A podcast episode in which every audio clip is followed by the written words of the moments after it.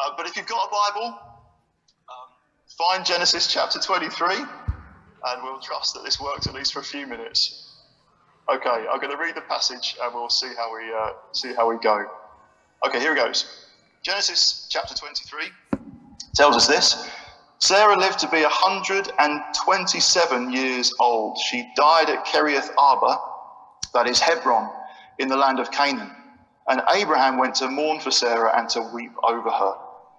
Then Abraham rose from beside his dead wife and spoke to the Hittites. He said, I'm an alien and a stranger among you. Sell me some property for a burial site here so that I can bury my dead. The Hittites replied to Abraham, Sir, listen to us. You are a mighty prince among us. Bury your dead in the choicest of our tombs. None of us will refuse you his tomb for burying your dead. Then Abraham rose and bowed down before the people of the land, the Hittites. He said to them, If you're willing to let me bury my dead, then listen to me and intercede with Ephron, son of Zohar, on my behalf, so that he will sell me the cave of Machpelah, which belongs to him. And as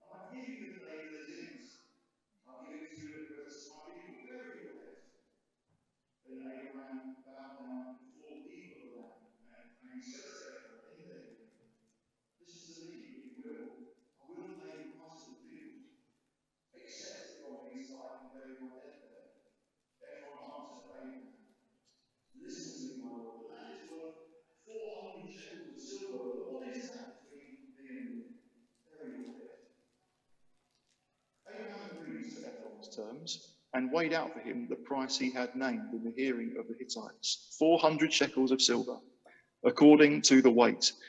Uh,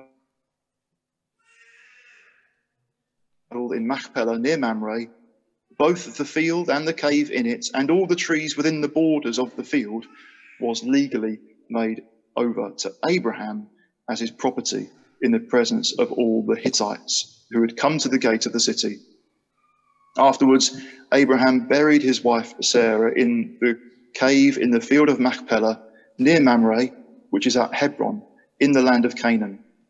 So the field and the cave in it were legally made over to Abraham by the Hittites as a burial site.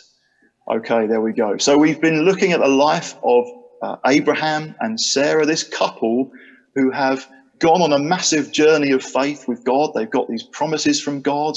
Um, about land, that they're going to be possessing the land of, of Canaan, um, that their descendants would be as numerous as the stars, that they would be blessed, and that they would be a blessing to all nations of the earth. And the, uh, their journey is one of faith, of believing God, taking God at His word, trusting what God had said completely, in spite of all the evidence, or when there was evidence that kind of appeared to um, to counter those promises, they still trusted God. They are this amazing example of living by, uh, by faith. And uh, we're nearing the end of their particular journey. Um, as you can tell from this passage, uh, this is a passage about Sarah's death. Now, in, a few minutes before we, we worship, I just want to point out three things uh, that are important that we can learn uh, from this painful time in Abraham's life, uh, losing, losing Sarah. Um, and we can work out how to apply that into our own lives, uh, seeking to live by faith as well. Um, so here we go. There is, firstly, it is important to take time to grieve. How do we how do we process loss? It is important to grieve. It's important to mourn. That's what we're seeing in verse verse two. Abraham went to mourn for Sarah and to weep over over her. And you can well Imagine why. They've been married, get this, they've been married for over a hundred years. Uh, in fact, they had already been married for 50 or so years when living way up in the north in Ur, Abraham heard God and God said, Go, leave this country, leave your family, and go to the land I'll show you. Uh, and Abraham with Sarah was obedient and they went. That, that was after 50 years of marriage. You can imagine they were well settled at that point, um, uh, established in a community and in a lifestyle, uh, maybe quite comfortable, but God said go and they obeyed uh, and they went. Um, and then they've gone on this journey together, which has had, you could say, like massive highs and lows. They, they have, after all these years, seen the birth of their son, um, Isaac, in fulfillment of God's promise, having been childless uh, for, for decades um, and without any natural hope of conceiving. God was faithful to his word and they had Isaac. But they've had massive challenges en route as well. They've had a few, uh, a few wobbles. But uh, here, Abraham is is mourning for her, weeping over her. Now, it's important that we we grieve, that we that we don't just rush on uh, in the face of massive uh, loss. Now, the, grieving can just end up focusing on regrets, and maybe there are a few that Abraham could have. Uh,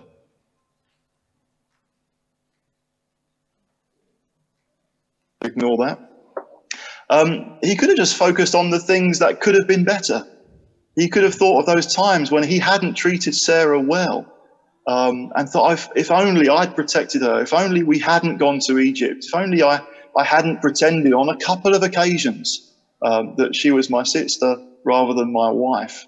Um, she endured highly difficult moments because of the way Abraham uh, was in, in those times. He could have focused on those regrets. He could have focused on, on other kind of what ifs. He could have thought, uh, oh, if only I, on one occasion, I hadn't listened to her. She suggested that I sleep with Hagar.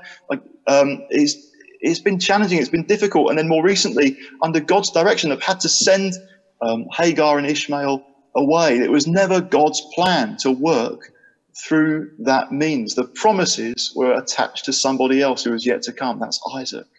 So he could just rehearse all the mistakes, and, and that'd be painful. Uh, but perhaps in it all as well, there, there's just a huge amount of gratitude for this person who's walked with him, who's, who's been together with him. They've gone this journey uh, together, grateful for over a hundred years of marriage to someone who was beautiful inside and out. And of course, that that grief that mourning could be uh, tinged with a, with a lot of sadness as well, just when thinking, well, Sarah didn't get to meet Rebecca, uh, Isaac's future wife, we'll find out about next time round. She didn't get to see her grandchildren, she didn't get to see future descendants. Um, and so there'd be that sense of it, the story being incomplete. It's important that we take time uh, to process loss and grief. Um, hopefully, not getting swallowed up by regrets, but but uh, but with gratitude, but not ignoring sadness. You may have you may have lost someone. You know the real pain of losing someone close. It could be in the past 12 to 18 months. There's been other kinds of loss and sadness. It's important to take time uh, to process it well in faith before God um, not just rushing on. I kind of wonder even uh, in in what's happened in the last maybe a few days, matter of weeks, not as significant as, as losing a loved one, but losing plans, things that you'd hoped would happen. Um, and it's kind of just gone. It's been ripped from you. It's been taken away. Um, and it's important to, to note that. Now you might be thinking, well, if it is so important, why does most of the passage seem to focus on buying a field um, rather than us find out much about what particularly Abraham was processing when he mourned and he wept over his wife? It focuses on this strange transaction of buying a field. And, and that might seem strange. In some ways, actually, I don't think it necessarily is. If we're dealing with massive loss, the chances are what looms large in life are a whole number of practical challenges uh, and issues to deal with right at the point where you're feeling entirely raw.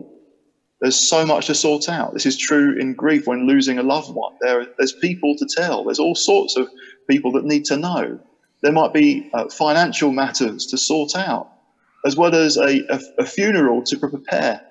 Um, a house to clear, to kind of work through all the all the treasured possessions that need kind of keeping and the things that need kind of passing on. Um, a huge amount of, of emotion, but a, a, tremendous number of jobs just to get through. I guess that can be just tremendously draining. Perhaps it's also helpful, but there's just so much to get done. And that's what's going on here for Abraham. He needs to organize a funeral, but he has no land. As he says himself, he is an alien and a stranger. Um, and he's respected, but he doesn't entirely belong. And he has nowhere, no special place to lay Sarah and to remember her. Now, it would appear that he gets these kind offers. Oh, you can use our tombs. You can, that's fine. Um, but he's, he's absolutely clear. No, this isn't a time to just compromise. Sarah, if, if she was buried in someone else's tomb, it'd almost be like she was just becoming part of another people, gathered to another nation's um, uh, ancestors and their gods, perhaps. He said, no, this needs to be distinct. He can't be asking permission. Would you mind if I visit my wife's tomb, please? Can I come onto your ground? Can I come onto your land? That would be, that'd be horrible. That would be a, a, a nonsense. No, he, he needs somewhere special. And so he goes through this, this process. Um, and he is respected by the people that he's approaching. They call him Lord. They, they have respect for him but at the same time, he acknowledges himself that I'm, I'm an alien and a stranger in, among you. I don't fully belong yet. He's got these amazing promises from God. One day, all this land's going to be yours. But for the time being, he's living in a tent. He's nomadic. Life uh, isn't that sorted and settled and comfortable. Um, and maybe you experience some of that. I think it's a little bit tricky for any of us to to perhaps answer the simple question, where are you from? You wonder how Abraham would answer that. Just practically, I suppose he'd say, well, I'm originally, I, I, I came from Ur, way up north, but well, I left there to follow God. I, I, drew this stark line. I, I follow what God said and I came to this land, but I've got nowhere here to call home yet. I live in a tent. And for us, it might be complicated. I might say, well, sometimes answer the question by saying I'm from Sheffield, but a bit like Julie said earlier on, you can tell by the way that I talk, I'm not originally from Sheffield, even after more than 20 years living here. So I could say on the one hand, yeah, I live in Sheffield. Is that where you're from? Well, I'm, I'm kind of from a place called Chatham in Kent. Well, I am. That's where I grew up. Um, but without really any connection there now, that might be true of you, having just moved around the corner in Sheffield. You might say, well, yeah, I'm, I'm from Hillsborough, but really, I'm, I grew up in Nether Edge or Stocksbridge or Oughtibridge, somewhere else, but this is where I am now. Or on a totally different scale, you might say, well, actually, I'm from Syria, or I'm from Nigeria, or I'm from the Netherlands, but I've made life for myself here in Sheffield, so I'm kind of from Sheffield. Um, I think as believers in Jesus, we, we experience this tension on a whole nother level. That we, we believe in God and our future destiny is with Him. And wherever we are right now, the, the world is not an entirely comfortable place, and we can't say we fully belong here. Like um, Abraham, we can describe ourselves as aliens and strangers. In fact, that's exactly what um, what Peter does. Uh, that's how he addresses us in 1 Peter chapter 2 and verse 11. Dear friends, I urge you, as aliens and strangers in the world. Actually, that describes us quite well. There's a whole number of ways uh, that we're described in the New Testament. Yeah, we're believers. Yes, we're believing in a message from Jesus. We're, we're brothers and sisters, part of God's family, having received Jesus as our, as our Savior. Um, but we're also aliens and strangers in the world. And that leads to making a distinction there are things to abstain from, as he goes on to say, abstain from sinful desires which war against your soul. Live such good lives among the pagans that though they accuse you of doing wrong, they may see your good deeds and glorify God on the day he visits us. So back here in Genesis, this isn't a time for, um, for Abraham just to blend in, act like one of the pagans, allow his dead wife to become a Hittite, in effect, by being buried in one of their tombs. We we experience a massive tension. Um, uh, that came home to me most recently, I suppose. Uh, again, in, in the aftermath of England losing the final of the Euro uh, 2020 uh, Championship. Uh, we obviously massive high hopes. Ultimately, uh, disappointment, but the team did brilliantly well. And then you brace yourself because you kind of know that all this potential euphoria turns sour very quickly, and it's reported in the news that many people, or some people, don't know how many people actually. Um, have been making racist comments to those who missed um, penalties for the England team. This is, this is horrific. Um, we've got to say, we don't agree. That is, that's speaking against people in that way. It's speaking against God's creation, and it's abhorrent. And these guys haven't sinned. They've done nothing wrong at all. Uh, they've performed brilliantly, um, but it hasn't gone well for them in the last moment. Um, and that, that elicited from, from some uh, racist comments, which are uh, which are horrible, um, and we don't want to agree with at all. However, in, in being an alien and a stranger in the world, there are other things to also not agree with in, in, in what happened after that. So, you know, Gareth Southgate, the England manager, commented about those incidents of racism, and he said, It is unforgivable. And we might identify with Gareth, lovely guy, and think, well, we kind of understand where he's coming from and that he needs to make a stand and he wants to defend his players and he's making a stand against racism and that's commendable. But do you actually agree? As aliens and strangers, as believers in Jesus, as those who've received good news in Jesus, do we actually agree that it's unforgivable? It means if someone has made a racist comment, they would stand before Gareth and they might say very genuinely, let's say in the years to come, this is an imagined scenario. They would say, Gareth, I now recognize that what I said was was wrong and I shouldn't have said it. I, have come to understand afresh the, the damage that racist comments like that has done, and I'm, I'm sorry to the players. I'm, I'm sorry to the nation. I want to put it right by, by apologizing.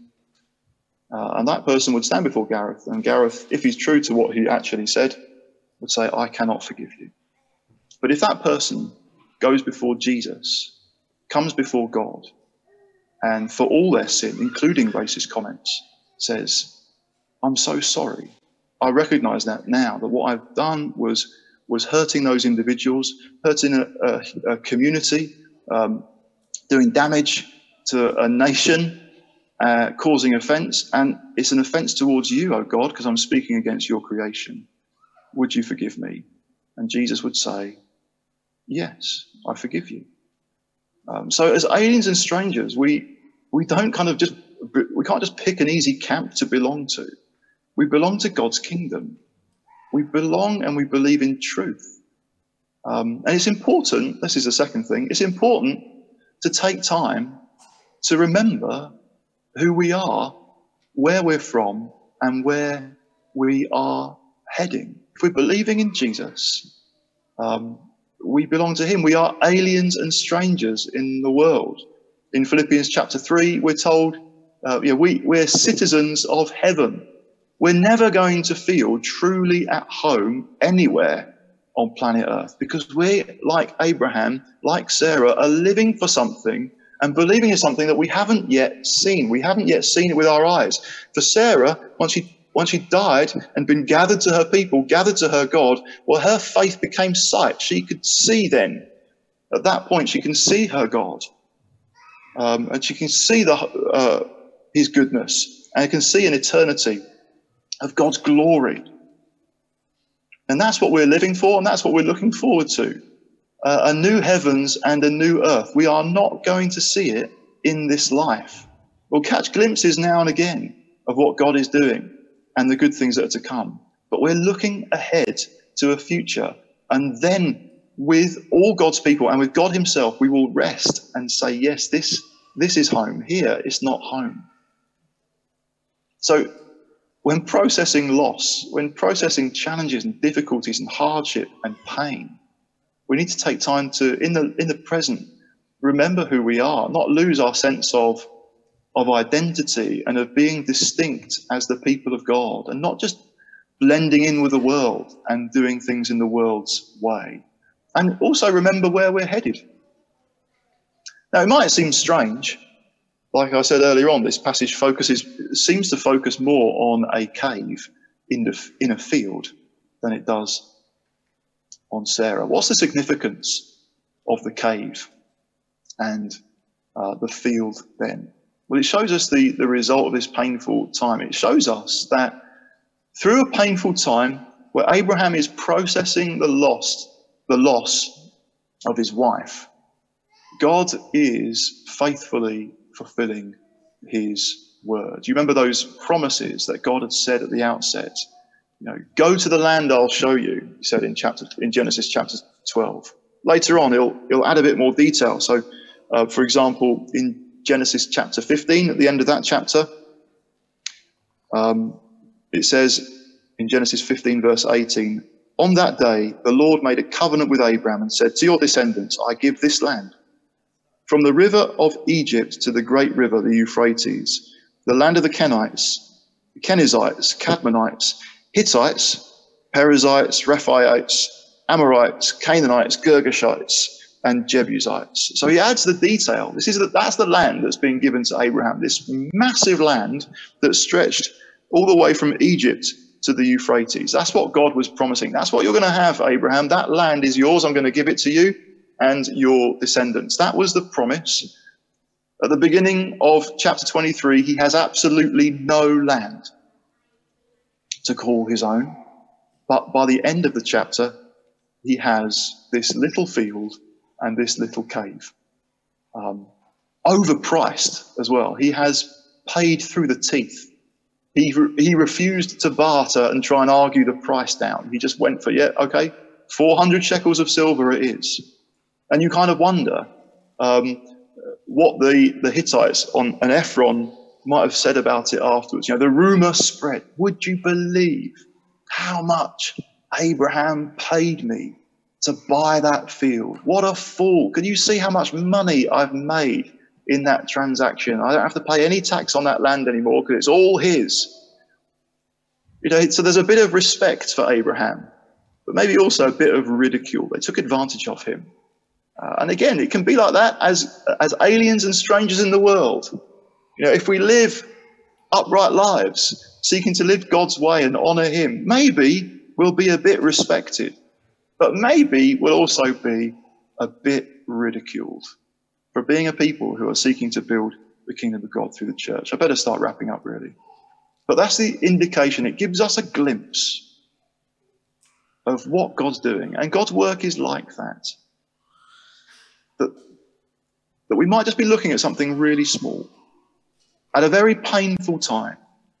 But through the eyes of faith, we can say, look, God is doing something. God is at work right now in all that we've lost, in all the pain that you might be going through, the disappointments, the frustrations of life, suddenly having to focus on any number of practical plans because it's all gone to pot, or so it would seem.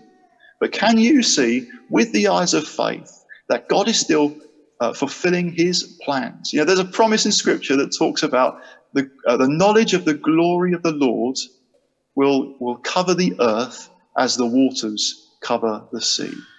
And not just promise this big amount of land, the whole planet will be full of the knowledge of God's glory. You can't say that at the moment it's not full of the knowledge of God's glory. There are just these little pockets here and there of people who've seen God's glory or understand God's glory, tiny little pockets. And the church itself can sometimes just seem like a random little place to go bury the dead. Um, the church graveyard, that random place. Um, but they're in the people of God, not just in the buildings, but in a people who are living by faith, totally trusting in God's word there is an indication of what's to come. One day, the whole of the world will be a new creation.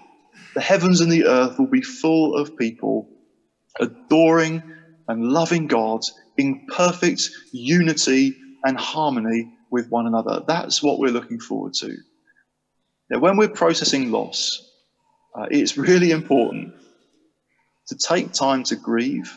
Maybe you need to do that for things that have happened even months ago, years ago, just moved on too quickly, never really stopped and processed it in your faith with God. What happened? What did you lose?